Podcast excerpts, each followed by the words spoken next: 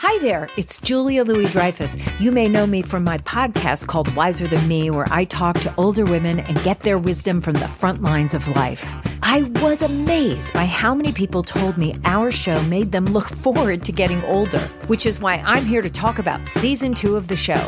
Sally Field, Billie Jean King, Beverly Johnson, Ina Garten, Bonnie Raitt, just to name a few.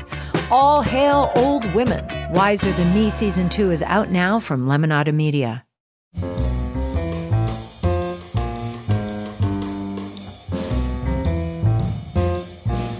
This is Merriam Webster's Word of the Day for Saturday, August 30th.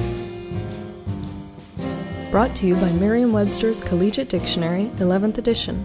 Available from your favorite bookstore or online at www.merriam-webster.com.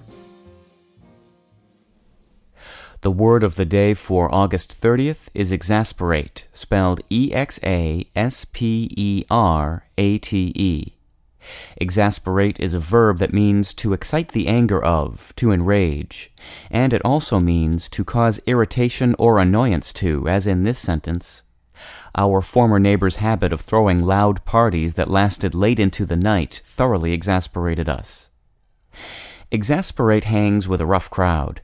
It derives from exasperatus, the past participle of the Latin verb exasperare, which in turn was formed by combining ex, ex, with asper, meaning rough. Another descendant of asper in English is asperity, which can refer to the roughness of a surface or the roughness of someone's temper. Another relative, albeit a distant one, is the English word spurn, meaning to reject. I'm Peter Sokolowski. This was your word of the day for Saturday, August 30th.